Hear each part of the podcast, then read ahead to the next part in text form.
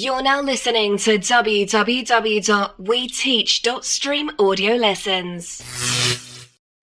Okay, so now let's talk about ambient light. What is ambient light? It is basically the light that fills your room.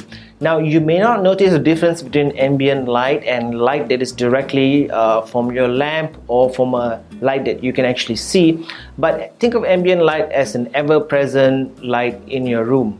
Now, even if you switch if you switch off all the lights in your room and it's pitch black, completely black, that would mean there's no ambient light in your room. But chances are you can still see your uh, stuff in your room. You can still find your way out of your room no matter how dark it is because there's definitely some ambient light at any given uh, time.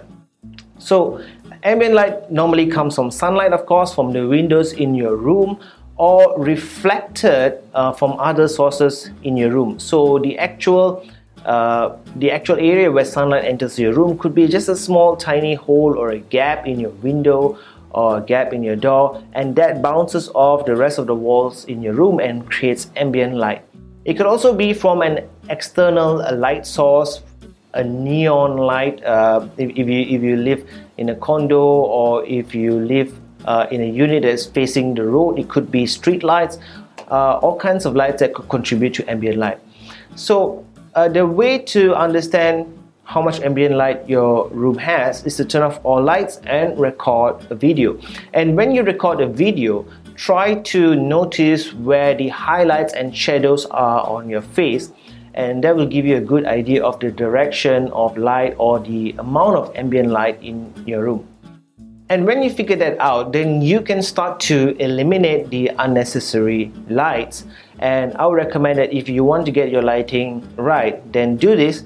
Uh, understand all the sources of light in your room and turn off all the lights and start uh, one by one and see the effect that it has on the overall lighting in your video.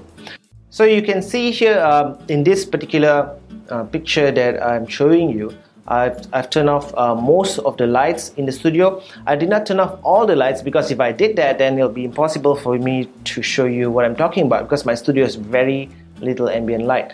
So I turned off all the studio lights, but I left the light outside on, which is a fluorescent light, and there's a window um, on my left where light can actually come in. So you can see that you can see the light source over here uh, one area of my recording is, is, is more well lit than the other and I have shadows, lots of shadows on the other end. So from here you can clearly see that most of the light or ambient light that I get in the studio when I turn off all the uh, lights in the studio I still get ambient light from outside and it's coming from my left and it's also coming from the top because that creates shadows uh, on my face in this area. So I would recommend that you turn off all the lights and open your favorite uh, video editing software like iMovie or ScreenFlow or Camtasia.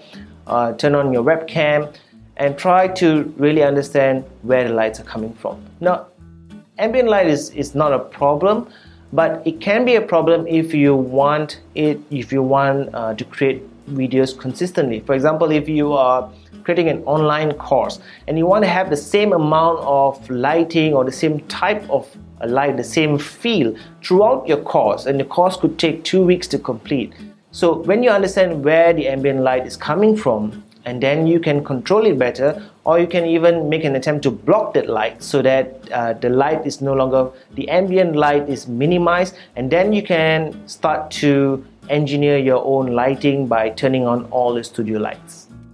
Thanks for tuning in to this audio session by www.weteach.stream.